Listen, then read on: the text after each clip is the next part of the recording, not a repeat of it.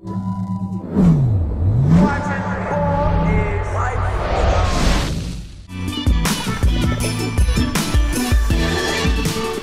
everybody to another edition of the In the Paint Show presented by Ball is Life, episode 155.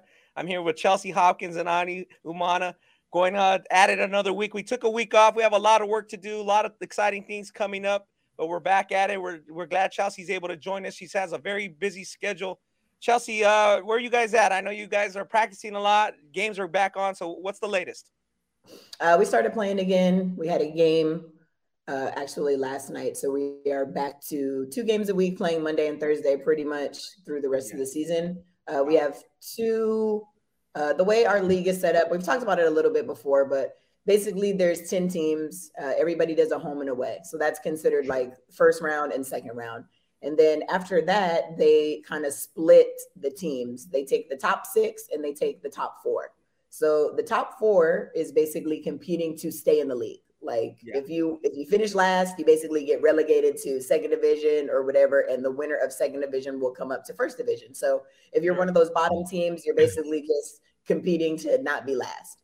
And if you end up being in the top six, like we are, my team has already solidified the top six. Uh, you do another round robin of five games. So everybody plays each other once. Then they take the four best records, and that is for the semifinals um, on to the finals. So that's kind of where we're at right now. We have two regular season games left. We'll have that round robin of five games in the top six, which my team has already clinched the top six. And then we're basically just fighting to get in the final four now. So um, it's pretty close amongst the three, four, five, and six seed. So it's really going to come down to these next several games um, in the next two weeks to kind of determine if, if my team will make the semifinals. So that's it. Great, great. Ani, what's the latest, But How is UIL going? Uh, how's everything in Texas? Everything's good in Texas. You know, just playoff basketball. Sure. You know, we we we getting after. The, I'm gonna catch some games tonight. Uh, been a lot of ups. Been decent amount of upsets. Uh, it's just been a crazy time. Playoff basketball in uh, Texas is a crazy time, but it's fun. Great, great. Yeah, no. Uh, this week I had uh, only three newcomers to the Fab 50, so check it out uh, when you get a chance on Ball is Life dot com. Uh, one of them I had to put now in Kimball uh, in five eight. Uh, right. Ani only the loss to Dallas Carter and overtime into Wheeler. Wheeler, obviously, with Isaiah Collier, one of the best players in the country, is, is rolling in, in Georgia right now, and uh, they came in at at 44. Does that does that make sense in your opinion? Yeah, you know, I think that, like you said, they only lost two games. They've yeah. uh, they've had a quality schedule. They're winning. They're projected to potentially win the state title in 5A, and they're rocking and rolling. I talked to the coach Nick Smith yesterday. We just been talking about the road to uh, getting there, and he's like, "Man, Ani, the shit doesn't get any easier." right? We're kind of going through it, but uh, he's been real happy with his team, especially last year where they thought they were going to win it, and then they gave up a lead and lost to Beaumont United last year. So, but yeah, I think the rankings fair. They've had a really good season um, it hasn't really been talked about as much in Texas about their season, but they've been they've been doing a great job. Yeah, exactly. They kind of coming up from the rear, obviously with Beaumont and six six A. That kind of clears that pathway, and uh, Beaumont's rolling. Uh, they're they're uh, up pretty high in the Fab 50 now. Mm-hmm. Uh, we got Lake Highlands in the 6A. Maybe they're the slight favorite. They're up to number nine. Yeah, Which they almost got upset it uh, on Friday. They almost lost Friday they almost lost Friday, Lake Highlands, mm-hmm. right? Yeah. And they keep rolling. Well, again, they're not going to drop if they if they're winning. Uh, not too many new teams, but some teams ended. Uh, already ended. Nevada's ended. Chelsea, Durango won yeah. their first state title since 1996. Uh, Gorman didn't make the Final Four. Uh, you know, I was at the game where the Durango eliminated them. Uh, yeah, it's just changing. You know, kudos to uh, Durango. They lost their coach, uh, Chad Beaton, like right at the end of the regular season. He he stepped down and and assistant took over, and they did a great job. Tylen Riley, uh, great guard they have. He played for the Las Vegas Knicks AU team. He, he did great and led them to the state first state title in 25 years. So shout out to Durango. We'll see if they get in the Fab 50. They have some losses, but again, until everybody's done, you still have a chance to move up. So right. You know, teams will fall, they'll drop. Um, last night, Monday night, we're shooting this on a Tuesday uh Paul the Sixth lost to St. John's. Yeah, I saw about two. See title game of Daquan Davis drove drove to the lane, made a layup with like three seconds. They didn't call timeout, and then uh Paul the Sixth had a chance to to to win it uh, or yeah, take the win at the buzzer because of a two point game, but the, the three pointer rimmed off. So kudos to St. John's and Coach Behan. Coach Behan is is is uh, fighting, I believe, a form of cancer. So I know his players really want to win for him. Uh, they came out and won the Torrey Pines uh, San Diego during the Christmas, so they they were a really good team and uh, they they got the championship. Again, those teams' their seasons are not over, so we'll we'll see how it rolls. But a lot of things have happened. Chelsea in basketball, a lot of things have happened in the last few weeks. Again, we took a week off. Uh, I know you had some opinion or you had some thoughts on Deion Sanders, a new coach of Colorado. Uh, Deion has the spring game sold out. I mean, people are talking about Colorado football, but like he made some comments about recruiting and what he looks for. What did he say, Chelsea, and what do you think about it? Uh, just something along the lines of when he's looking to recruit a quarterback, he's looking for a guy that comes from a two parent home, um, smart because you know it's a cerebral position, uh, you know, high GPA, uh, something along those lines. But when he's looking for a, I think defensive lineman or offensive lineman, that he's looking for, um, you know, a guy that comes from a, a single parent home that's hungry and you know. Uh, kind of from the hood that's you know starving to get their uh, to create a better life for their family so sure. um, you know Deion is very vocal about certain stuff, and and you know I've actually kind of heard that mentality before. Like I don't sure. think he the only person that you know thinks that way, and I think sometimes Deion is kind of just saying the quiet part out loud. yeah. Um, my biggest thing with with stuff like that. Well, he didn't mention race, so he didn't necessarily say a black kid or whatever. But because of different stereotypes that are already generated, that's kind of the assumption you know so people were trying to give them a pass because they're like well hey his son's the quarterback and you know he's black and you know like it's not a race thing but it 100% is a race thing and i just would like our people to just be more careful with our words and and and how we feed into certain stereotypes even sure. if there is truth to them like there is a lot of stereotypes that there's there's truth to it whether you yeah. like it or don't you know so i just Deion just says too much sometimes, in my opinion. And it's not even that what he's saying is wrong. It's just, yeah. do we have to say it? I don't know. That's kind of just was my takeaway when I first heard it. What about you, Ani? Yeah, no. I, what he said is what I've believe and heard from other college coaches before, uh, geared towards more on the basketball side. It just shouldn't have been said, right?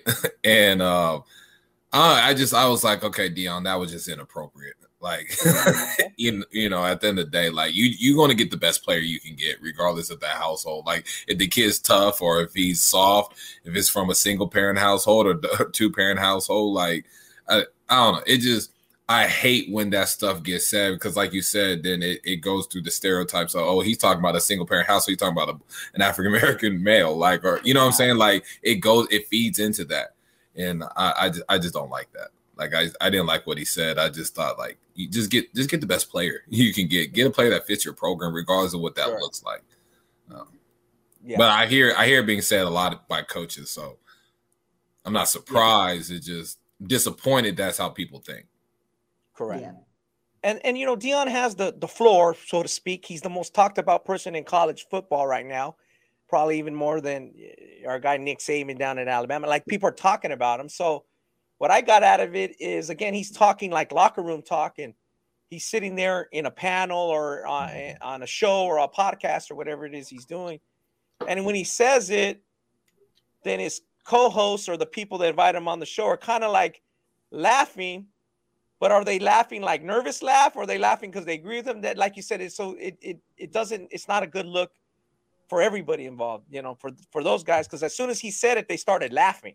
Right. Right. So, like to you guys, you both are African American. You might be like, "Hey, what's all that about?" Or like, that's the first thing you know. You're putting them in kind of an. I don't know if they feel uncomfortable or they just felt like, again, it's Deion so maybe they're like, you know, he has a lot of stature in football, so they just kind of gave a like a little laugh and I, I, know they weren't mm-hmm. laughing at him or making fun of anybody in particular, but right, it just right. makes it uncomfortable because it's like mm-hmm. some people didn't mention that. Like, I don't like that those non-white, uh, I'm sorry, non-black uh, individuals on the show were laughing as soon as he said it. You know what I mean? So mm-hmm. again, to avoid it, it's like maybe it doesn't need to be said.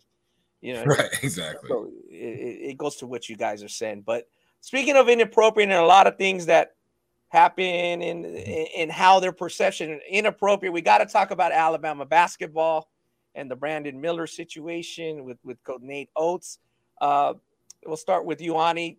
You know, first of all, obviously we, we've talked about this because we talked about a shooting down in New Mexico State. Right. And we're right. like, is this rampant? Is this happening? And, and, and guns are part of American culture. Like there's guns all over. There's guns in campuses, there's guns in high schools, there's guns in colleges. So we know these things can happen, but like, in your opinion, what should have happened when this came out? Oh, obviously Alabama kind of knew a little bit of this detail that Brandon was uh, a person who either had the gun in his car and delivered it to the person who's the perpetrator, or he told him to get it on a text message. So, what's your opinion there, Ani? And like, uh, should the player been suspended? Should should player and coach been suspended? Both, or you know, what, what's your opinion there? Uh, I don't think the player should have been suspended. I don't think Brand should be suspended, especially when we got the information that you know he was giving the guy, the shooter, back his gun. Now, should he like now you ask, well, what should he been out at one something in the morning or so and so? Okay, like yeah, you can ask that, but he was giving the guy his gun back. He didn't know that the guy, the guy was going to go kill somebody, right? Like, so he shouldn't have been suspended for that. I just think it's a learning lesson for just athletes and players. Like yeah. we all talk about, like sometimes you, that's why you don't have to be out that late, right? Like nothing good happens when you're out late, regardless if you know you're just giving yeah. me and someone to give them something or whatever it is. But he shouldn't be suspended for it. I just think that. Uh, you know, after the game, you know, the the second game, I think it was against Arkansas where they did the pat down, right? Like, I know they've been doing it every game, but that should have been something that should have been talked about. Hey, I don't think we should be doing that, guys. Like, after everything came about, came out, I would wish that like some of the stuff that was said would have, you know, they would have thought more about what they said and did, right? It just sure. it didn't it didn't make the program look good. Um, but I don't think he should, Brandon shouldn't be suspended. Sure. Chelsea, how about you? What are your highline thoughts about it, and then the the aftermath? Yeah, I mean, I totally agree, um, and I wasn't sure exactly the context of everything. Like, I heard he delivered it, but I don't know like the details. Did he say, "Hey, Ronnie, go grab my backpack and bring it to yeah. me"? Like, you know, like I don't really Correct. know you know anything like that. But but i i agree with ani that i don't think that he should be suspended. Um, there was an investigation. He was cleared. You know it, it's just funny how we try to scrutinize you know certain players or certain things and you know kind of make them really be more than what they are. There was an right. investigation. He was right. he was cleared. You know i, I don't want to say life goes on because i, I always want to show sensitivity and compassion to the young lady that lost her life. Like that sure. goes without saying and that's where I think Alabama has dropped the ball a little bit. Mm-hmm. Um, Ani mentioned the pat down and just just the sensitivity. It was a very unfortunate situation, but a young lady was killed. So the optics of everything, especially having my program be under a microscope, I'm going to tell the guys like, hey, some of this stuff we have to just tighten up because this is the situation that we put ourselves in. So I, I don't like the whole pat down scenario, but Brandon Miller is, is not guilty here. He, he's been cleared he's a young, talented young man, which is why his name is even coming up because right. he's, you know, high profile and he's going to be in the NBA. And, you know, a lot of people would rather see him, you know, lose out on on on an opportunity because of you know what happened and he, he's not deserving of that so i hope that alabama would just be a little bit more sensitive to you know just the situation itself but other than that brandon miller should be able to play and you know to to to see how he's performed even after with all the scrutiny and them yelling lock him up and all kinds of crazy stuff like right, right, it, it's right. crazy he, yeah and i yeah and go ahead Ani. no i'll just add to that like i what's kind of disappointing me a little bit is that we're not even like, there's there's not an we're not talking about the woman that the, the mm. woman that got shot and killed right mm. we're just yeah. talking about brandon miller like let's let's honor her and her life like let's talk more about it's unfortunate that she died, but I just feel that first off, people know Brandon Miller more than they know about her, or there's yeah. nothing really about. They don't like. There's there's someone that actually killed the girl, right? Like let's let's let's scrutinize him. I don't like to bring up people that kill. To be honest with you, like I don't like to bring up their names because I think sometimes they do it out of infamy, right? Uh, but I just would wish like there was more talking about the the girl and her life and how you know how unfortunate it was instead of us talking about Brandon Miller this, Brandon Miller that. Like, you know, I just think there's let's shed some light onto the act the person that lost their life, right? Yeah. Then about you know Brandon Miller making jokes about him or this, that, and the third. I I, I just think the attention is is is in the wrong place. Sure. Agreed. Yeah, I uh, I'm on, along the lines of you guys too, but I what Chelsea mentioned about we don't really know the details because, like I say, says, dog, bring me my my thing, dog, or bring me, you know, bring me right. my. So, was it already in the car in the trunk? Because that's where he leaves it, and he just drove the car. Was it in a backpack and he never? Because people are like, oh, he brought it, but does that mean he touched it and grabbed it and put it in a holster yeah. and brought it? Like, right? We don't know that. We don't really know that. It just could have been like, or maybe Brandon's like, you know, I I don't really like that thing around me. Let me just take it to him.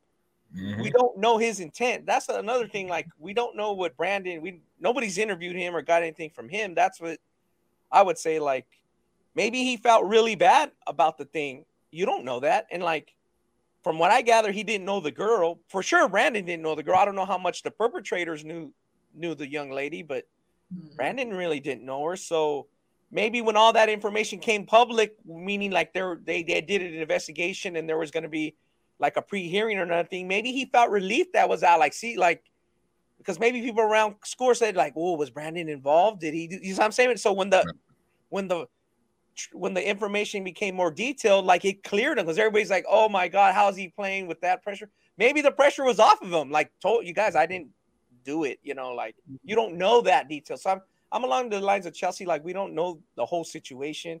So of course he's gonna go through the chance. He's gonna go through the road games where like people are badgering him and and pestering him. We we get that, but like that may be his solace. That basketball might be the place where he feels like comfortable. Like I, I would assume like you know, a place where people don't pass judgment, where they are right. going to be under hush tones and whispers for a long time now, probably until he gets drafted.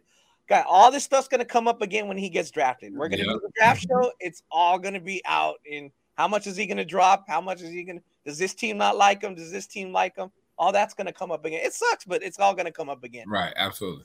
It's all going to come up because he's he's he's going to be drafted. You know, wherever wherever he goes in the first round in the lottery, and we'll see how that affects him. So yeah, that, I, I, personally think that Coach Oats should have been suspended. Be honest with you, just yeah. spend him like you're the leader. You're the one getting paid millions of dollars. You got to have control. What are your players doing? Yeah, you make a couple bad decisions. You you get you're getting suspended two games to send a message to the community, send a message to the team, to like the adults. Uh, not that Brandon is not adult or the other guys on the team not adult, but like they're the ones that's supposed to be setting the example. So I would have suspended mm-hmm. him for a couple games and said, Absolutely. "Hey, get it together." You know, just hey, what are you doing?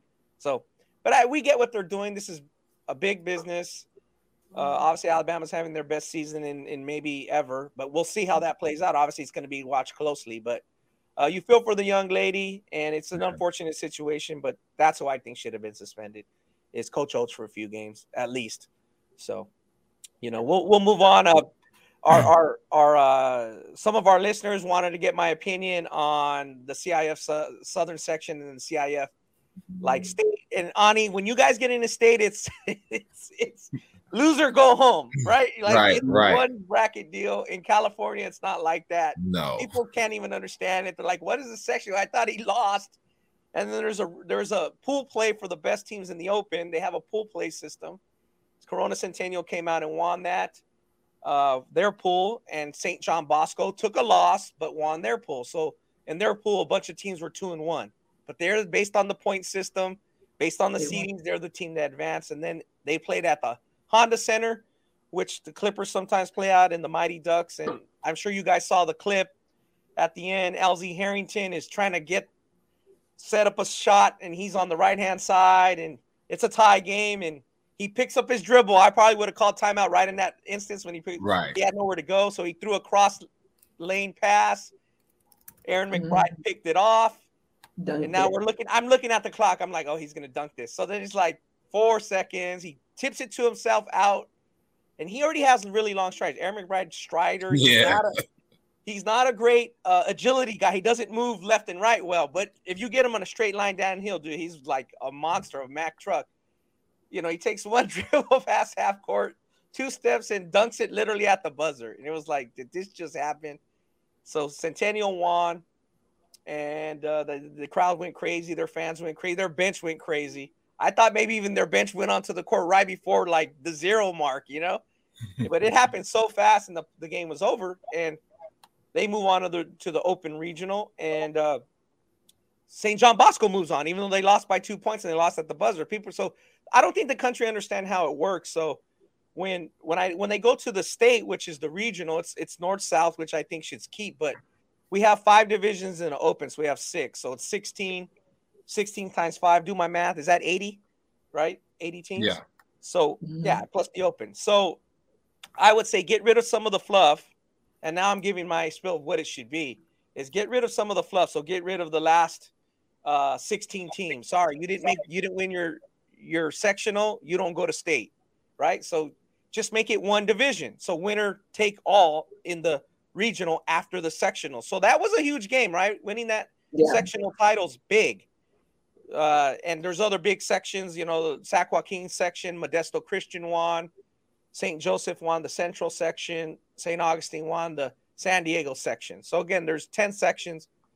Those teams should get in their section champs and then just seed it. So Corona Centennial is the best team in the state. They get the one seed and go to 64, right? So one plays 64, two plays 63, and just seed it down. Everybody plays so everybody knows what they're playing for because right now everybody's slot. If you're Notre Dame and Notre Dame has Caleb Foster and Notre Dame has Dusty Stromer, they didn't know if they were going to the Open or they were going to be the number one seed in D1. So they okay. ended up being the number one seed in D1. So mm-hmm. again, if you're the number one seed in D2, that just means you weren't the 16th seed in D1. So what it, it loses some of its mm-hmm. luster as you go down. Yeah. So just make it a one bracket thing, and it could be done in two weeks. So it would be the round of 64 today on Tuesday as we're shooting the pod. Thursday would be the round of uh, 32, right? Mm-hmm. And then the round of 16 would be on Saturday. And then the final eight would be next Tuesday, the 7th and then okay. you go to the final four, which would be Friday, which would be the eighth or the ninth, right? And then mm-hmm. tenth, eleventh is the state title, so it would be the tenth. So gotcha. Tuesday is the seventh; it would be on the tenth. So you have a final four, and and the North sometimes is a little weaker, right? Because it's a North versus South. South has won the Open every time, but one time when the North had Ivan Rabb at, at O'Dowd, and, and, and Ivan Rabb went on to the NBA, but uh, they won the championship. So the South has been dominating. So then you reseed it. If if the if it's unbalanced, you reseed it once they get to the final four. So it doesn't have to be North versus South. It could be South versus South or North versus North, mm-hmm. right? right? One place four, two place three, and then the winner play on Saturday the 11th. That just be simple, 64 team yeah. bracket and, and get it done. So again, mm-hmm. just to revamp real quick, they would play today, 64, Thursday, 32, Saturday, 16, the Elite Eight would be next Tuesday, the 7th, and then have the Final Four in two weeks. Mm-hmm. Simple. Mm-hmm. Uh, and everybody would know what they're playing for. It's one winner take all. You're trying to win the whole thing. right. And then you would feel really good about your section championship because right now, you if you lose in the sectional, you say, "Great, we'll get that team back in the regional. We'll beat them." You yeah. know what I mean? And it mm-hmm. happens. So what's people can't follow it. Again, this goes to to make it a better event. Is is the rest of the state would be more interested, and then you would love to see a big upset like can a you know, can a, a five lose to a 60 or 61, right? Like right. when they knock them off, it would be a big win for that school. Even though that school might get dusted in the next round, to say they knocked off that team would be a really, really special thing. So that, mm-hmm. that that's what I think it should be. So there could be one champ at the end. Because right now, when I go to state finals at the Golden One Center in a couple weeks, there's going to be six champs, open and and one, two, three, four, five. So mm-hmm it, it, loses a little bit of its luster. Again, it was great game Saturday, so hope they make some adjustments and hope they fix it. So that's people wanted me to talk about that. You know, obviously you can go to calhighsports.com, follow my rankings. We've been, you know, we're doing the state top 25 for a long time, so you can go check those out on calhighsports.com.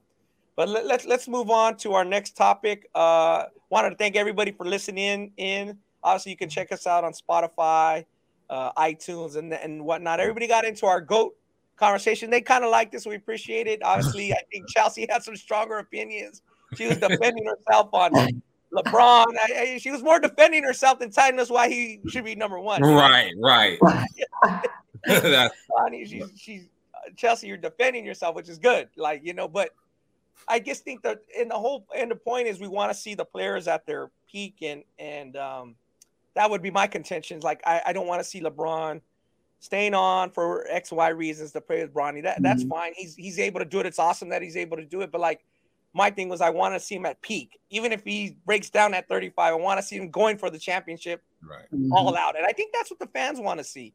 And I think we kind of missed that a little bit with uh, this season. That seems to be a bigger and bigger topic, the load management issue. Again, we, we talked to Jason Powell, a Clippers longtime athletic trainer, two episodes ago, and he kind of gave us a little insight and it makes sense. Uh, Chelsea, I wanted to ask you, like, do you agree with him? And, and, and it seems to make sense from what people are saying on internet. Like, the players don't always decide that. It's the it's the management and it's the basically the health and wellness division of the of the franchise. Yeah, I mean, I I I being a player, I see both sides of it. Yeah. Like, you know, I, I, totally understand the need sometimes for risk uh, based off a schedule, based off of, you know, what's going on. You, we've heard players kind of allude to before that they have games that you know, they kind of marked on the calendar that they're okay with losing because they know they're going to sit out or whatever, but they have to prepare for mm-hmm. maybe this head to head matchup with the number one seed in the East right. or, you know, vice versa. So I, I, I, totally understand it. And I understand the fans' perspective too, though. Like, you yeah. know, hey, we're, we want to see you guys play. You know, the, the best entertainment we're going to get is the best players being on the floor. Um, so I, I kind of just see both sides, and I hope that there can be some type of common ground because I, I do have some, you know, grievances with the NBA and just how they do stuff. And like, it's kind of sometimes seems like there's not as much structure and order, you know, as, as, as it could be. And I think if, if you have better parameters, then you're going to get a better product on, on most nights. You know, we, we talk about awards and, and this is a, not, it's kind of relevant, but a little bit of a sidebar, but like, like players getting the MVP award or players being all-star like you shouldn't have to play a certain amount of games. You should have to mm-hmm. qualify for these achievements. Yeah. So it kind of all goes in and it's relevant to to load management because some of these players are are, are you know making all star and they've only you know played 40% of the games. So I think the NBA, we just talked about CIF revamp, could use a little revamp too, just in terms of its policies yeah. and you know in terms of what they're allowing the teams to to get away with and get by. And if if, if players want to, I, I think players will play a lot more if they know, hey, I can't be an all star if I don't play 65% of the games. right. Or, you know, so there, there's there's certainly ways to balance it out. So as a player, I see the need for rest. I understand 82 games is a long time. You have players like Bron who have, you know, been to the, you know, prior to the Lakers, but just going to the postseason every year and you're playing over 100 games. So it could yeah. be a lot but they need to balance it out somehow. So I don't really know the answers, but I just feel like if you start putting some parameters on some of these accolades and awards and and, and bonuses and contractual stuff, then the players will correct themselves. I don't know. Sure.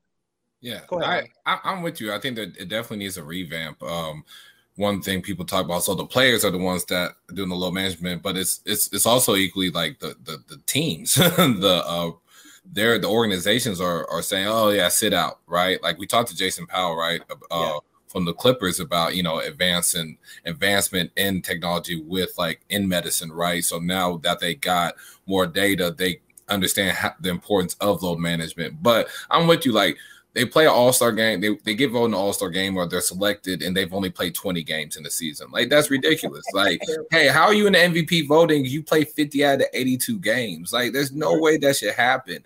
And I don't think the players help themselves. Like Shai Gilgeous-Alexander talking about like with the all-star game. I know this was yeah. different subject, but he's talking about there needs more of an incentive like while you're wearing a fur coat. Like, yo, like you make millions, bro. Like you get a bonus for even getting into the game and you need an incentive.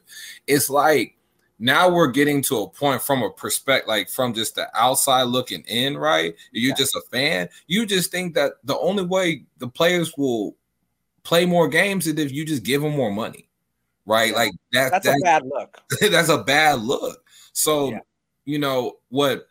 The NBA doesn't work without players, right? Well, the NBA doesn't work without fans. Like you, there, there, needs to be a, there needs to be a revamp. There needs to be more of a balance. Right now, I don't think it's balanced at all.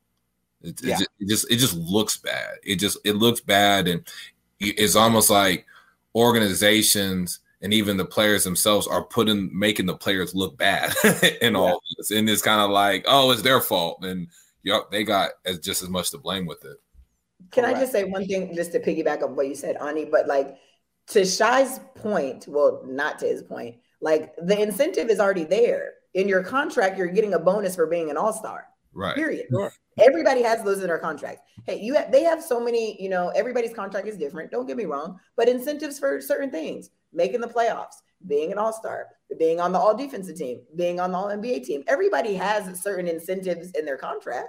So you're still playing for something anyway, like, you know, grand scheme of things. So I'm really telling you the easiest way to correct this is to just start not letting these people be eligible for these awards.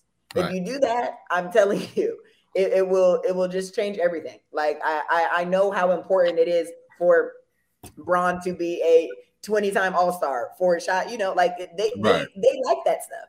So whether they're sure. they're bullshit in the game or not, they they want to be All NBA. They want to you know be MVP. But if you can't qualify for that stuff because you never play, then let's see. You know, you'll change your tune a little bit. I promise you.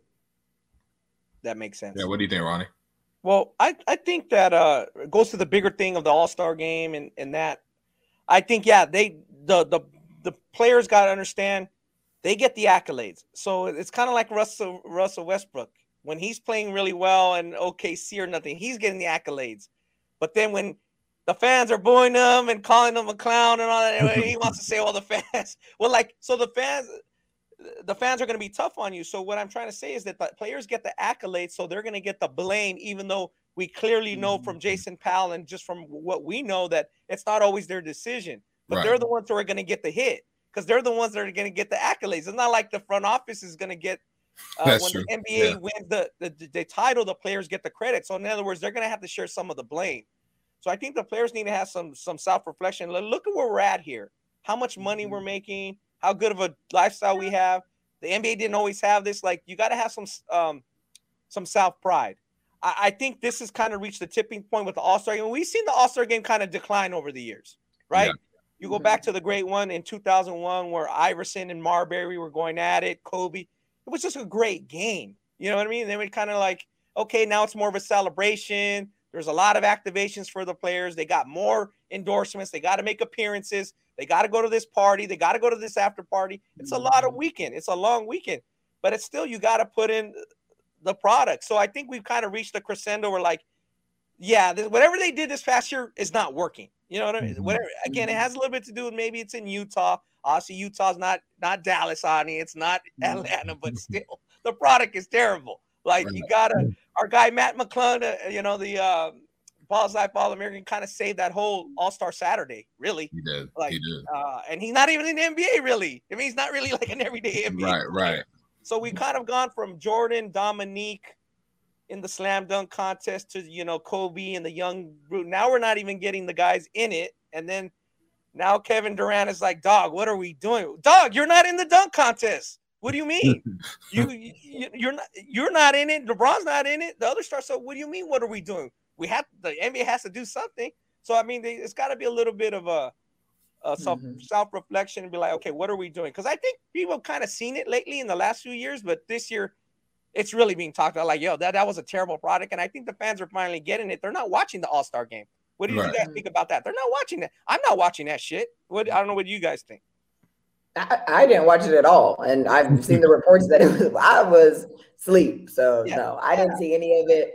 Um, but if you thought it was a great game, Chelsea, like if you thought it was a 2001 type All Star game, you probably would have said, "Hey, I need to watch this game because they they've right. been really good lately." Yeah. You know what I mean? No, definitely. But uh, even now, for me, like we've kind of talked about this before, like I'm not waking up in the middle of the night for too many NBA games. To just to be honest, during the playoffs, when it's you know I'm usually home by then, so then I'm really locked in and stuff like that. But you know, I'm not waking up at two in the morning to watch All Star game. No, I'm not doing it. So for me. so I missed the All Star game. I saw the highlights, and even in the little clips that I saw, there was a, a point in time where Jayson Tatum and Jaylen Brown are going off, you know, one on one, and the rest of the guys are all we literally totally like they near off the court. They're mm-hmm. all the way, you know, to the right side of the court while watching them go one on one. So um, I heard about it, but I, I wouldn't stay up to watch it either. Just being totally honest. I watched it, and that was I. I it's like more of a tradition for me to watch the NBA All Star games. Sure. And you're right, Ronnie. Like people talk about in the past few years, it's been it's getting it's gotten kind of progressively gotten worse. Like I can remember that 2001 All Star game with Kobe and Stephon and Vince yeah. and yeah. Iverson. This year was the worst I've ever seen. Like you kind of hoping at some point, okay, maybe in these last two minutes they're gonna at least compete more. Yeah. Like they were just letting people slowly dribble to the basket and just dunk or lay it up. And even hearing the comments like, "Yeah, I love Luka, but like Luka's talking about, "I'm ready to go to Mexico." Like I'm not trying to get hurt. Like and they had him on mic. they had him on the mic, and it was just like everybody just looked like, oh, I'm ready to go on vacation. Like, listen, I know their workload is a lot, but they could have competed for at least five to ten of those minutes. Like, they didn't compete at all. Like, just guys dribbling. They're dri- like they're dribbling like how I'm dribbling right now on an Achilles strain, like bro, like and then just going up and laying up. I'm just like, dang, bro, like we're gonna we're gonna at least try to swipe. Ally we're gonna block it or something. It just it was embarrassing. It's I embarrassing. That's yeah. I hated watching that, and okay. and I, there's no one like you shouldn't. To me, I mean, you're a ball player. Like I know this what you, this what you do for a living. Like you should have more pride in that. Like you shouldn't yeah. need more of an incentive to go harder for two minutes. Yeah, that's my problem. With my it's a product you're putting in. And now finally the fans are getting it and it's showing in the ratings. So the ratings are tanking for this. So they know something's got to be done. Uh, Chelsea, in just your opinion, what needs to be done for the All Star weekend and, and just in general to kind of get this back on the right track? Well, in terms of the game itself, like yeah, from from what I saw and just all the extracurricular activities, like even with the draft and stuff like that, some of it was just too long. Though. Oh yeah, like what? Yeah, uh, okay. four, five hours, like, and we haven't even started the game yet. Like, like they need to break some of this stuff down. They have to figure out to get the players to just, you know, play a, a little more, a little harder. And I, I really just find it interesting because they talked about like not not wanting to get hurt, like all these different things, but all, all the players are insured. And I've sure. seen these guys play harder in the summer pickup games where uh, you know Rico Hines runs and stuff like that, where where they're actually getting after it, and you know you can honestly just get hurt doing anything. So yes. I, I, feel like the argument that they're trying to make is actually more relevant to other people, like people like if I told you how like in the summer I'm not insured, so I don't want to play pickup and play really hard and stuff like that because yeah, I'm right. not insured until I until I get overseas. But that's not the case for these guys. Nobody wants you guys to get hurt. But if if, if knock on wood, something happens to me in the All Star game, I'm still getting paid, and and I'm gonna do whatever it takes to get back and to be on the court. Right. So yeah. you know, Chet Holmgren, he got hurt in a NBA sanctioned run. You know, and he, right. he's playing what? What was he playing in the Seattle program? Which is you know mm-hmm. they how the NBA uh, select certain programs that are programs that are approved for the players to play in. So he yeah. got hurt doing that he's still fine. He's still making his money. He's still under contract. So I just don't feel like the, the excuse that they're trying to make is valid for those guys. You're, you're playing in a game. It's you don't want to treat it like a real game, but uh, everything that a real game comes with in terms of just having treatment and you know whatever you need to be able to perform and to still get your money if something happens is, is all there. So it kind of just doesn't make sense, really. But the main thing is they need to cut all this extra stuff. The draft and stuff is cool, but I don't know if we need to take spend so much time on it. Like no, time, it's just it's, you know? it's a show, but yeah, it's too it's too long. It's horrible. Yeah, yeah, that was horrible. Time. And then you know maybe get creative with the game and and elim endings or you know different first to a certain amount of you know I don't know they need to get creative with it because just doing a regular let's play, it it, it looks, you know, it looks bad. So yeah. I, I don't really have the answer, basically. It's just I didn't like, you know, what happened. I felt like it was just a lot going on. And I feel like the players' excuse is just not great. If anything, just don't play in it. Because right. if you want to go to Mexico, you should go. I understand having a break, but I don't need you to be already halfway to Mexico, Luka, in terms of your mind and your mentality and, and your unwillingness to really want to be here, basically. Yeah. Right. Now I would uh I would just make it East and West. Uh, whoever wins gets home court advantage in the finals. And I know the players will get upset by that, but they that's what they that's what they need to do. I mean, yeah. if you want them to be competitive, and then people are like, oh well, there's only a couple teams that contend.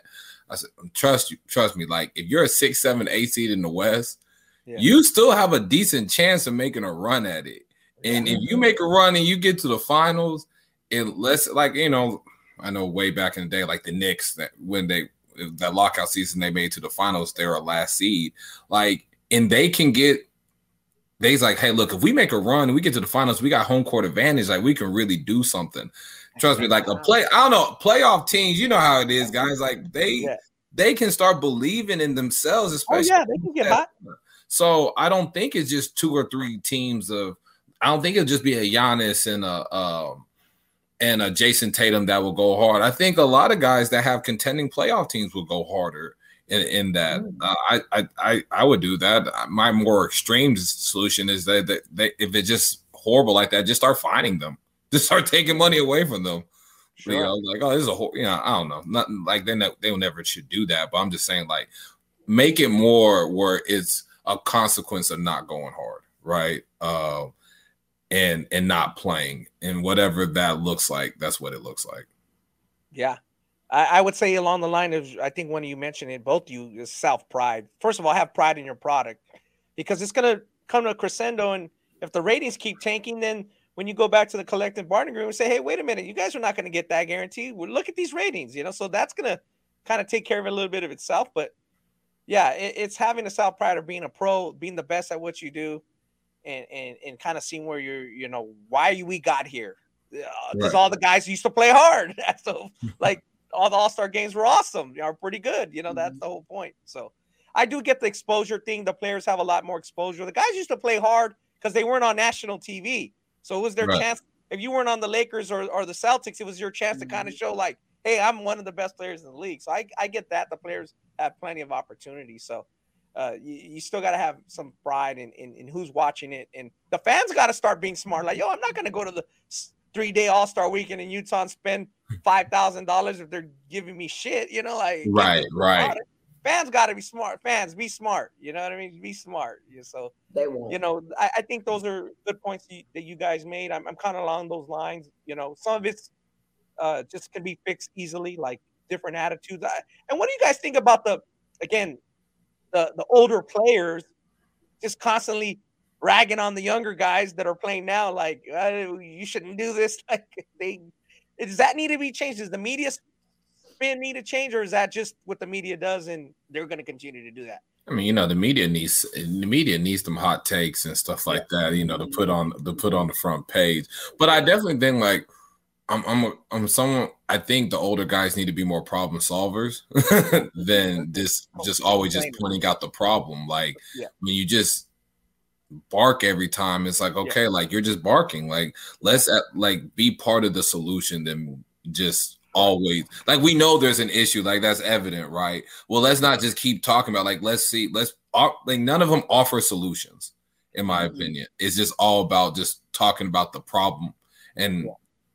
Be more be more the solution than just talking about the problem all the damn time sure sure and chelsea yeah, is that I mean, your sentiment there I mean, yeah, kind of same with Ani. Like, you know, eh, the old heads swear, you know, they could have did it better, differently, or yeah. whatever. Like, yeah. it, it just they have to just respect the fact that times have changed. Right. And you know, they, we are in a social media era, uh, a load management era, uh, you know, less defense era. Let them tell it. You know what I mean? So it's just like it's easy to say, you know, woulda, coulda, shoulda, do it like this, do it like that. But some of these guys have no idea what it's like you know, in terms of just the exposure, um, the scrutiny, sure. like the, just everything. So it's easy to talk about how you would handle a situation that you were never in. So yeah. I, I, think that they do have a lot of wisdom, and I think that they have some very valid points. But to say how you would handle every situation when you guys, you know, barely had cameras and no social media, with, right, right, right, it's just not relevant. It's not yeah. relevant. So I'm oh, glad everyone right. has an opinion. It's okay, but it just doesn't matter really. Correct. Oh, like you say that about the man, Dominique Wilkins. When the Hawks were not on TV that much, so they would always mm-hmm. usually play the Bulls like on this Memorial Day Monday, and I'll be like, I'm watching that game. I don't, I don't care what I got to do. I don't care if my dad gets mad and says I have to go cut the law. I don't care. I'm watching that game. Right. You didn't get a chance to see these dudes, and like they never really disappointed. So again, if you, we didn't watch 82 games. So of course, if I watch 82 games of a bad team, I'm gonna be like criticizing them. When I watched three only back then, you know, they're only on national TV twice. Of course, they look like all world. It's really Mhm. perspective, you know. Obviously, I got it because I lived in LA, so I got a chance to watch the Lakers when they were in on the road. You know, Mhm. they- their their their their games were on on local TV. It was awesome, but the- all the rest of the fans didn't get to see that. And I surely wasn't watching uh the Bucks or the Suns when they weren't very good, like in the late '80s on TV. They weren't on TV, so how do we Yeah. know what they were doing? Like you said, you know, and the media has always been protecting certain guys. They protected Magic Johnson and Jordan a lot. It was as we later know, you know what I mean? right, So- right. so it's like you said, Chelsea. It's easy to say that when you got didn't have to deal with it. So we'll see what what changes they made. They did, obviously the ratings do show they do need to make some changes. Uh, there's even fans, a longtime fans such as yourself, Chelsea, they're not really watching this weekend anymore. So we'll see if they change. How about the game itself? The, meaning the season. Uh, Chelsea talk a little. The Lakers have a setback. Mallow Ball broke his ankle, Yeah. and now the Lakers have some injuries. Let's talk about just a little bit about the season and what's happening lately. Uh, well, okay, let's start with my Lakers. So actually, surprisingly, I was up the other day when they played. I think two days ago because it was a Sunday game, so it was Mhm. early my time. It was only like 10 p.m. So you know, I caught their game versus Dallas, which was absolutely terrible for the first half for them. I think uh, Mhm. the Lakers got down as much as like 27 or 28 Yep. Yeah. Um, but you know, they kind of just start chomping away.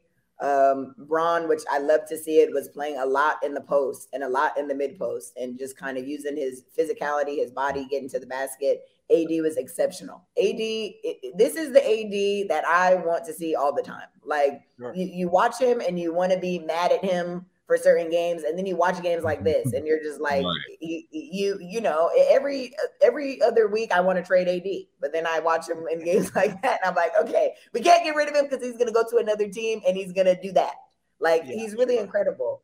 Um, but the Lakers, I, I really like their pieces. I, I don't know if that win was a testament to the you know roster shakeup or a testament to maybe Dallas's roster shakeup. Like we got to Sure. look at Luka and Kyrie, and it was a little shaky out there. Like Right. who's gonna do what, take sh- what shot, you know? So, um, but but nonetheless, it was an entertaining game. I think if you if you stuck around and and didn't give up on it at halftime, you know, the second half was uh was was very much good. Although uh, LeBron.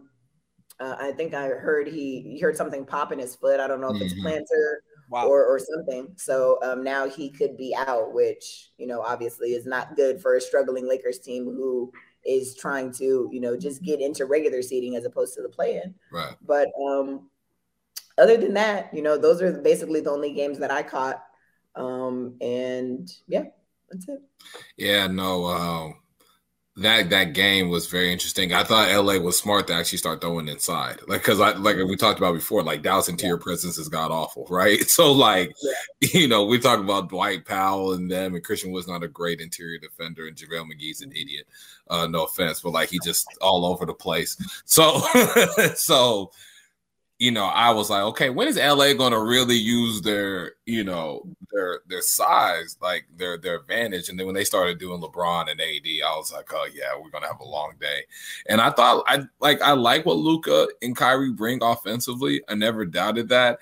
It's just there is a miscommunication, like in some things, but that's natural. That's gonna happen, like when you have two superstars come together, like in February, right? Mhm. So, like, I understand that's a process in that but like Dallas is defense. I mean, defensively, it's just awful. I mean, it is just it, it is it's just a bad defensive team, and that was my main fear. You know, of getting rid of Dorian Finney-Smith. Which, if you get Kyrie Irving, is great, but we didn't add anybody that could really substantially help us, especially in the interior, especially as a versatility on the like a wing defender. We get Maxi Kleber back. I know things will help, but it's still. I'm still really concerned about those things. Um, it's just not it's not good. Uh, we got to talk about Dame Lillard, 71 points. you know, he had 41 at half. I mean, he could to me the way he was rolling because I watched some of it, like he looked like he could have got 100. I ain't gonna lie, like I, like he could have got at least 90 guys. Like the way he was going, because I think in the third quarter they didn't play him very much, but the way if they like played him, played him, Yeah. I thought he could have had like 90 plus. I'm not even gonna lie to you. Like he was on a roll like that. So Wow. you know, and he had, he had 41 and a half because it, it was he did a hell of a job. I know people talked about oh him them giving him uh the, that, that game off before, right? They're stuck in a plane or whatever. And you know, one thing about Dame that I love, one thing about Dame that I love, like he he's like, okay, like I'm gonna shut y'all, I'm gonna shut y'all up. Like I'm gonna put 71. So what what now? Like yeah, yeah.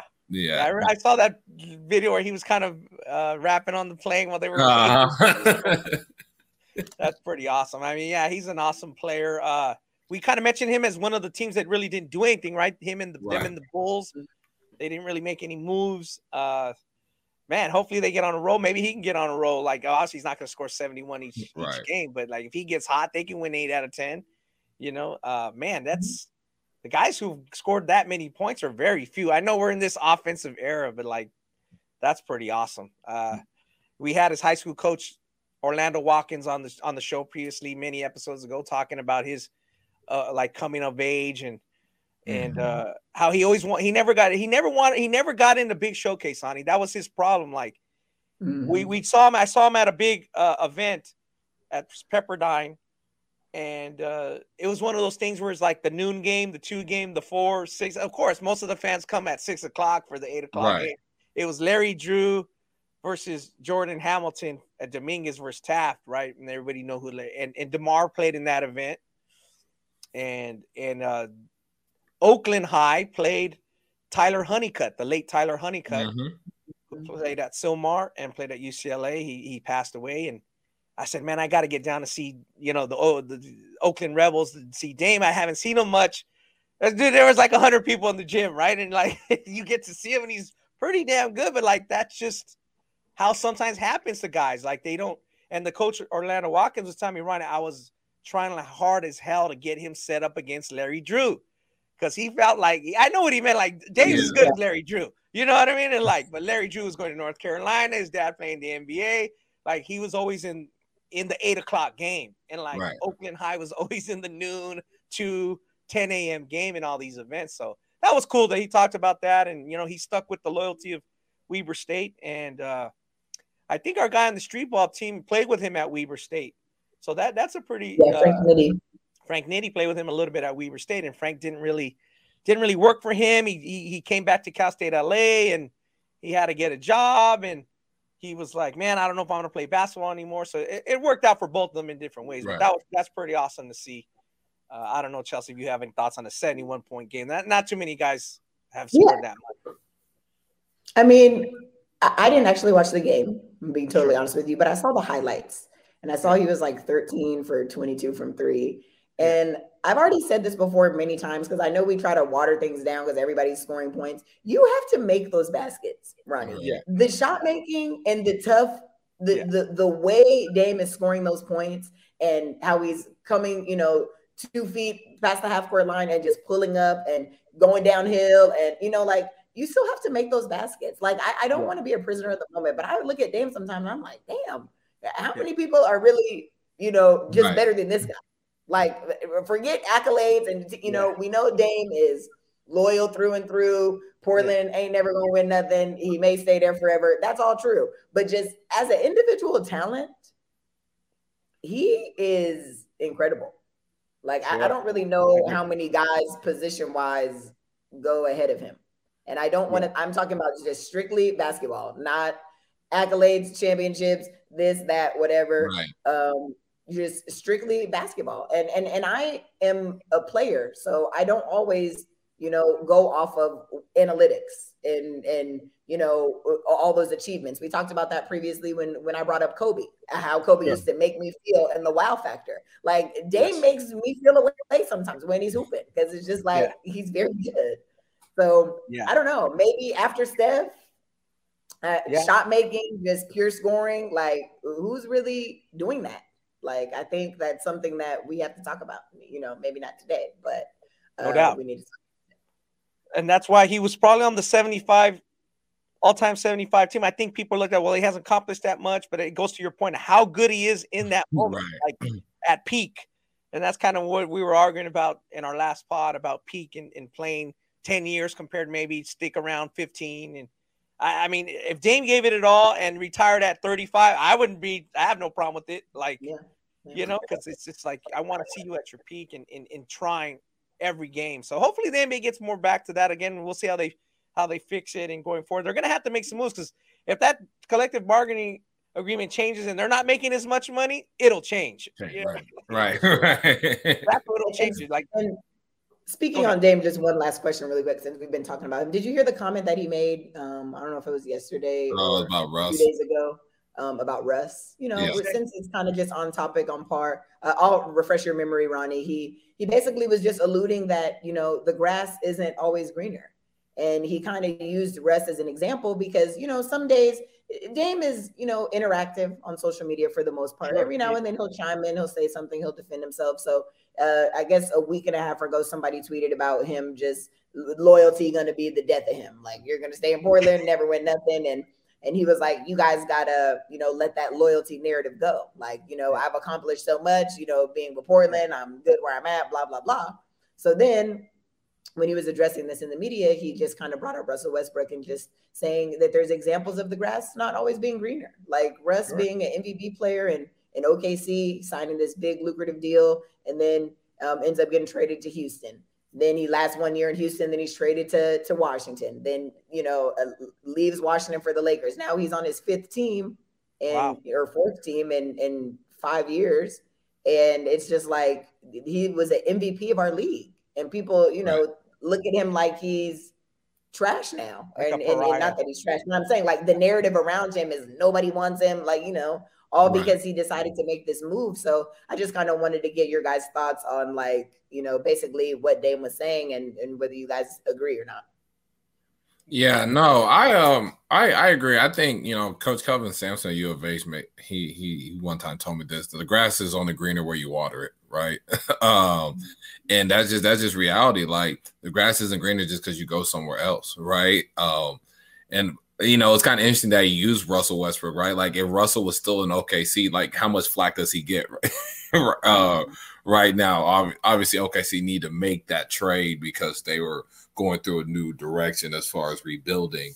But I think wherever you wherever you water is where the grass is greener, right? I don't think you just have to move or do this and do that in order for you to get what you want, right? Like, yeah, could Dame ring chase and get something? Yeah, but like we're talking about, like, I can't even argue. Like after Steph, like, I mean, yeah, you could put Luka in there, but like, man, like Dame is really that good, right? But and and if we just look at it from a basketball perspective, like there's not there's not a there's not a real uh, he has a legitimate case and there's not a real argument against him. You know what yeah. I mean? So like I just I, I love what Dame said. I thought it was just real. I just and I think it's something for players to like learn from. Like you don't have to go like the grass isn't always green on the other side. Like take care of what you got in front of you, right? And then let that flourish. I think sometimes the fans forget the the simple and basic things, especially him coming from the Weber State uh, background and not being highly the most highly recruited guy, maybe getting overlooked, is that he stayed with that college and then he met his wife in that environment. He goes back mm-hmm. there in the summer, a month at a time, three weeks at a time, two months. Maybe his kids, how do maybe his kids have told him, "Hey, I really like my school in Portland." It could be that simple. Like, right, right. I like my neighborhood. I like my neighbors. Like, why mess that up? You know, like mm-hmm. it's not the fans only look at, oh, he's only averaging this much. His analytics would be better on this team. Like, he's he might be thinking about something very simple. Like he loves his where he lives. You know what I mean? And or his his wife likes it. Maybe his wife l- likes the neighbors, and there could be things like that that matter to the players. I think we get sometimes caught up in like their accolades and mm-hmm. and and oh he should go to that team and he might win a wing, ring. He's ring chasing. Like no, there's a whole world out there. Yes, he plays 82 games, but there's 364 games in the year, 364 days in the year that he's living his life and he seems to be content. So Facts. let's let him be content. You know what I mean? Mm-hmm. I, that's what I think. So, um, you know, speaking of that, we'll, we'll change subject. So shout out to Dame Lillard. Shout out to Coach Orlando Watkins for coming on the pod, talking about him. Obviously, he went to Oakland High School and he's, he's very prideful where he's from. So uh, we talked about that 08 and we're talking about uh, Dame, Klay Thompson, and Jrue Holiday and DeMar and Jrue Holiday's name came out. Jrue Holiday. So Jrue Holiday was uh, the Mr. Basketball in California. Mm-hmm. He kind of one of one of those guys that got all the accolades. Him and Demar played a couple times that year. They played down at Torrey Pines and they played in another tournament. Obviously, that's when Matt Rodriguez and the Ballislife guys originally kind of started following DeMar and kind of grew from there. So, like, when we hear these comments of scouts saying Bronny James can be like Jrue Holiday, uh, Holiday is a top five player in the country, Gatorade Player of the Year. I mean, he went to the NBA and what one, you know, right? He was an NBA player. He was an NBA player right. then, and everybody knew it. So when you guys hear these things, and then we go to the current group, and it's like we know this is not the strongest group. We already right. know this is not the strongest group. That's been established. We're going to talk about that in this upcoming draft because we have two these two great players, and then this 224 draft is not supposed to be good.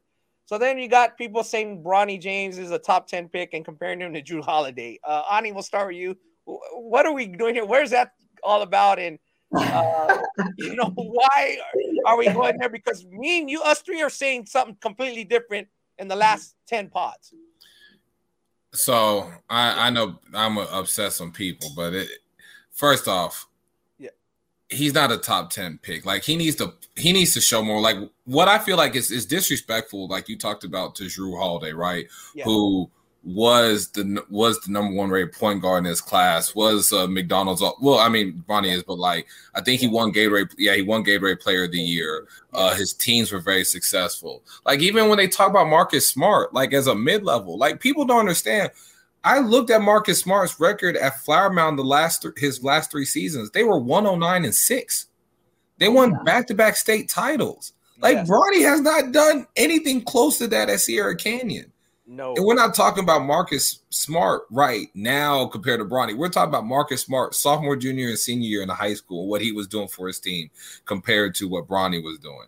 Uh De'Anthony Mel- Melton, he won back-to-back state titles out in Crespi. Like, yes there people people's like, oh well, that's the team thing. Well, if here's my thing: if someone is a top 10 player in a class, their yeah. team, if you're like that, like as in a especially in a draft, your team better be winning, especially mm-hmm. your high school team, right? Mm-hmm. So let's yeah. I think people devalue winning when they talk about Bronny. Like, I'm not saying Bronny's a loser. I'm not saying that, but I think Bronny needs to do more and sure. and especially mm-hmm. going forward to he hasn't done anything to get rewarded that right? Like I think Bronny is a good player. I think one day he could play in the NBA and be a fine basketball player. Like I'm not taking that away from him, but I do think he is getting he's getting rewarded stuff that he really hasn't earned.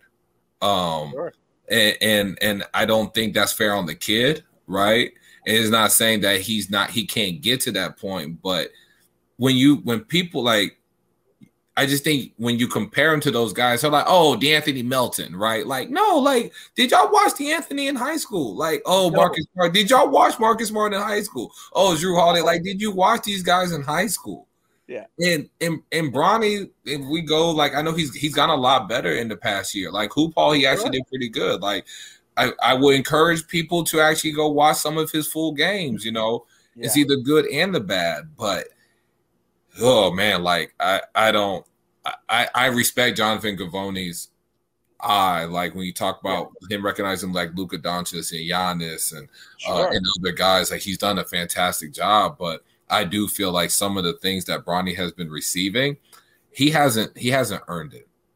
Sure. He hasn't earned it, and and that that to me is the disappointing part. Sure. Well, Ani, just you kind of hit the nail on the head, but you made a point about hurting the kids. Like, stop doing this to these kids. They are not KD. They are not Jrue Holiday. They are none of these people.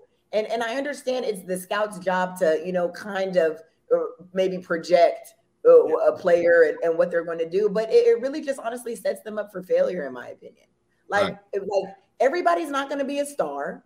It, people would die to have the NBA career that Jrue Holiday has had and is continuing to have and just let the kid develop, make the NBA if he does, like you said, Ani. And if he has a formidable career and is able to, to stick past the league average of a couple seasons, then that's okay too. Right.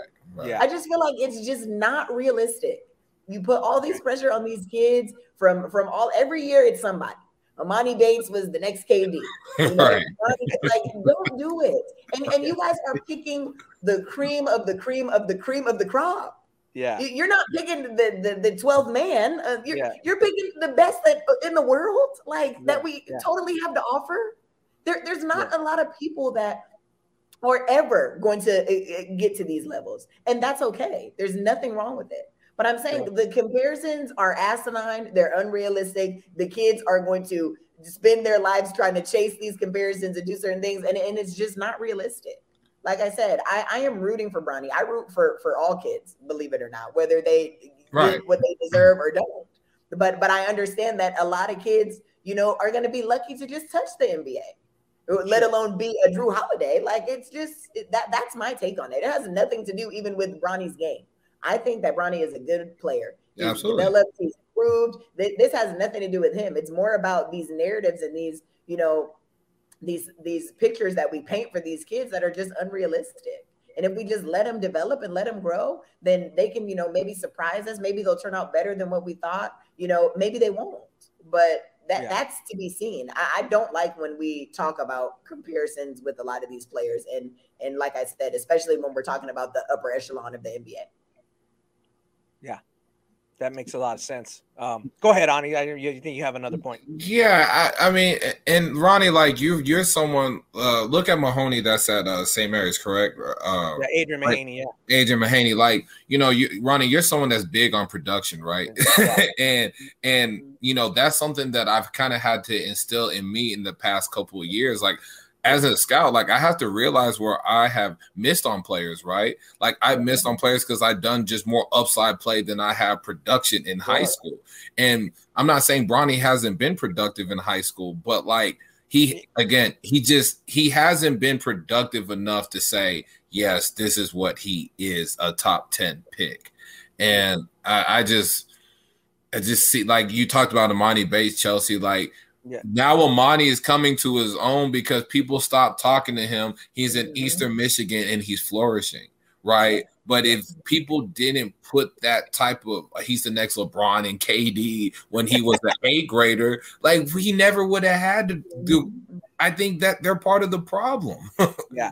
They're part of the problem. Like let the kid actually be productive. Like let's really judge him off his productivity and how he's how he's um how he's helping with winning basketball. And then let's judge him off that. Let's not judge him off this. Oh yeah, like yeah, just because of his stature and his right. I like, yeah, top ten pick is hurts.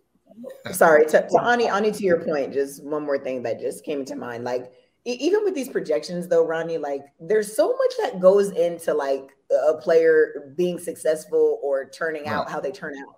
Like we've seen so many stories, like even with the NBA, just fit and opportunity. Um, Kawhi Leonard getting drafted to the Spurs, they developed him, worked on a shot, yeah, went yeah. somewhere else, flirt. You know what I mean? Like, there's so many factors that come into play. It's not just about being a good player. Like, yeah. we've seen good players fall through the cracks too. So I said, we don't have to put all these, like, you know, labels and stuff on these kids. I just feel like we, we can just let things play out how they play out. And I know it, it leads to clickbait and, you know, and, and things to talk about. But I just feel like it, it's a setup every single time. Yeah, yeah. Like you said, when you're on air and and you're saying Bronny can be Marcus Smart or or or or Jrue Holiday, that kind of player. Like first, take like you said, don't skip so many steps. Can Bronny be good as Matt Bradley is at San Diego State? Mm-hmm. Like that's mm-hmm. you know big strong body, right? And he dominate the Mountain West Conference, like because mm-hmm back to your point, I said maybe you don't feel the same way now, but you kind of mentioned in the summer, like I think he could be a really good Mountain West mid-major plus type player and dominate at that level. And that's fair. Like that's right, really yeah. good. That's really good. yes. And there's nothing wrong with that. But that, you know, people will make it be like it's it's yeah. blue blood or nothing for that kid. And yeah. it's like, why? Yeah. Or you're disrespecting the kid talk about San Diego State. Yeah. Yeah. yeah. we just awesome. talked about Dame. Yeah. Weber. Look at Dean. Correct. Like, you know what I'm saying? Like, come yeah, on. Yeah. Correct. Correct. He was very good in high school. Uh, again, he didn't maybe get, he didn't have the platform. He wasn't on the right things like that. And you mentioned Marcus Smart, Ani. I mean, he, he his team uh, with Phil Forte, they won the Adidas championship at in Vegas at Rancho High School. The, to win Adidas Bronny ain't done that. Like, Right. you know, like, to win a big Vegas tournament, we talked about Jalen Brunson doing that. We talk about guys who maybe don't have the, like you said, Ani, the the plus length, the NBA length, but they're really good players. So more of that needs to be said and, and Mhm. spoken of. And you mentioned that Ani, and you want to like. I always tell people, you guys want to know what they do in high school? Hit me up. Like, I'll talk to the coach. We get his real stats, his true stats, uh, what he did in the big game, kind of like what what, and we kind of try to portray that as much as possible. Because you're right. We go back to Bronny. Sierra Canyon has lost seven of their last 11 games right now, going into this regional. They've lost three games in that pool that you guys are like, how the hell is that pool work? right, But right. They went 0 and 3 in the pool. So it's like they're not. So Mm-hmm. where is this top 10? Mhm. You should be Mhm. dominating that, like you said. And again, he's in a unique situation. I'll give you guys an example. We go to Amari Bailey, who's at UCLA. Amari Bailey's going to be in the situation that nobody's ever been in. He's going to end up having seven, six or seven NBA teammates in high school. That even a college player doesn't play with with Mhm. seven NBA teammates. Right. You, uh, Dame Lillard, I we were saying play with guys that are now executives and and and and Mhm. managers. You know, like Right, different right, right. So you look at Ama- uh, Amari Bailey. He's played with Cassius Stanley. I'm gonna try to name him if I can real quick. Cassius Mhm. Stanley, uh, who's played in the NBA. We got Ziaire Williams, BJ Mhm. Boston. What's the big kid? Christian Koloko. Yeah. Scottie Pippen is now playing in the NBA. That's five, right?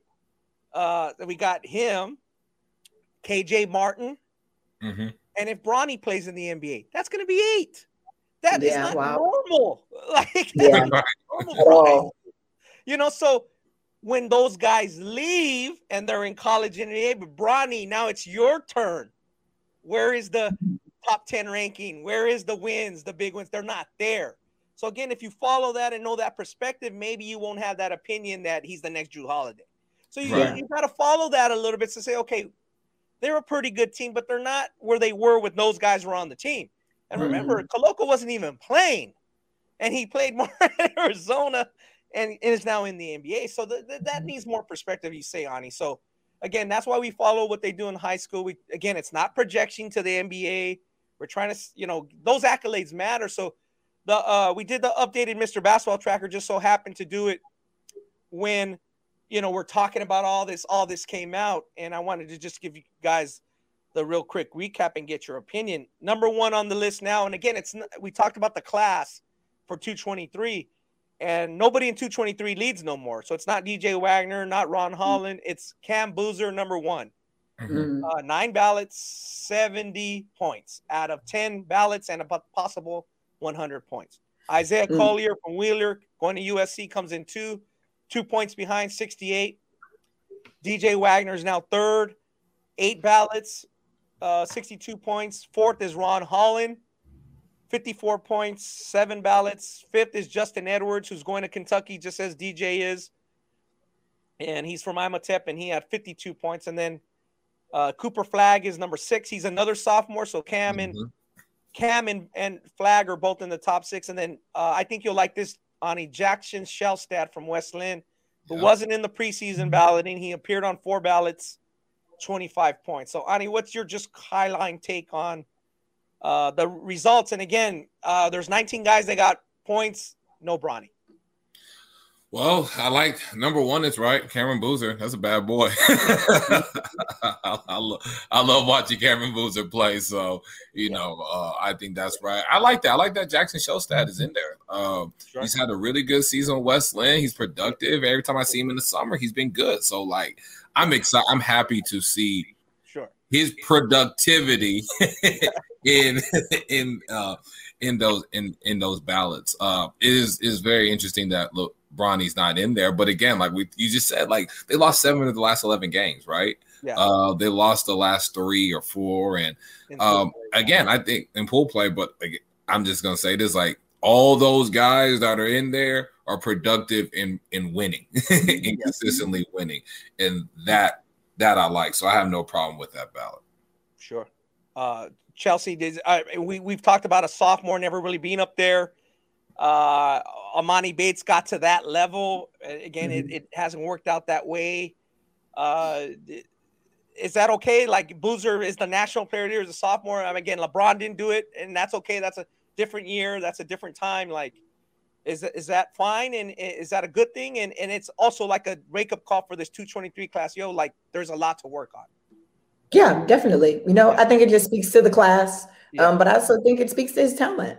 You know, yeah, he's sure. deserving. Nobody, nobody, he's always been in the mix. You know, yeah. DJ Wagner maybe was a little bit of a head at some point in time, but you know, he, he's been in the conversation. And I think that just speaks to how special of a talent he is that he has, you know, even being considered for uh, for such a thing. But you know, I don't think that's really, you know, it's always about class and and, and who's kind of available, basically, who, sure. who he's going up against. But um, you know, you guys speak highly of Cam. I've seen a couple highlights on him. I know Ani's a big fan, so uh, sure. He's probably gonna get it. You know. Wow. And and Ani, to follow up on that, like, are you a little more excited because for this class it hasn't really been decided, you know? So Ron Holland can go into McDonald's and really kick butt. Mm-hmm. Maybe DJ is like, hey guys, I'm the top guy in this class. Uh, you know. Uh, Isaiah Collier can make his mark. So, like, are you kind of excited that McDonald's, Jordan, and then Hoop Summit are going to like have more meaning?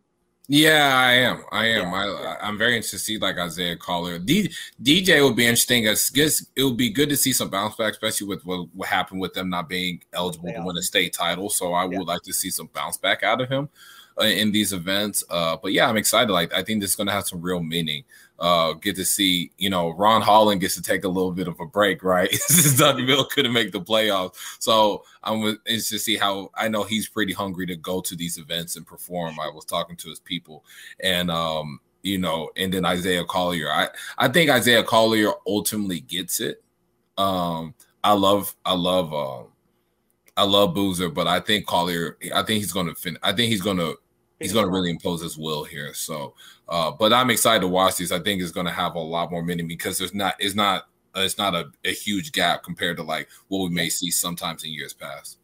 Correct, and there's not a coronation. It's not like it's a LeBron class where it's like, hey, we're going to have the McDonald's game in Ohio, and it's just going to be like for him and kicking. He's going to be like kicking. You know, he's he's the top guy. They have something to prove, or they should. Again, like the NBA didn't really take advantage of the All Star game. Like, hopefully, these guys are really locked in, and they should be because they're going to be in front of NBA scouts at the practices. I know you're going to be there, Ani, in Houston mm-hmm. for the practices. So, so that should be good. Yeah. So check out that voting on on ballislife.com again. More Cam Boozer of Columbus leads. All those guys are from nationally nationally ranked teams. So uh, you know we got 19 guys. So go check out which guys got votes. So I think for that, that note, we're gonna wrap up. I know Chelsea, we're gonna get back at it. I know you're very busy with your with your um, season. So we'll see when, when the availability is. So you guys know we're, we're the Ballislife All American game is coming back after a few years off because of COVID and other issues. So that should be Saturday, uh, May 6th. So many of these top guys hopefully will be there. Again, it's going to be a long postseason All Star circuit. We still have about two, three, about a month more of, of season for these guys to finish up and hopefully win state titles. Obviously, like guys like Jackson Shelstad are trying to win their state title in Oregon.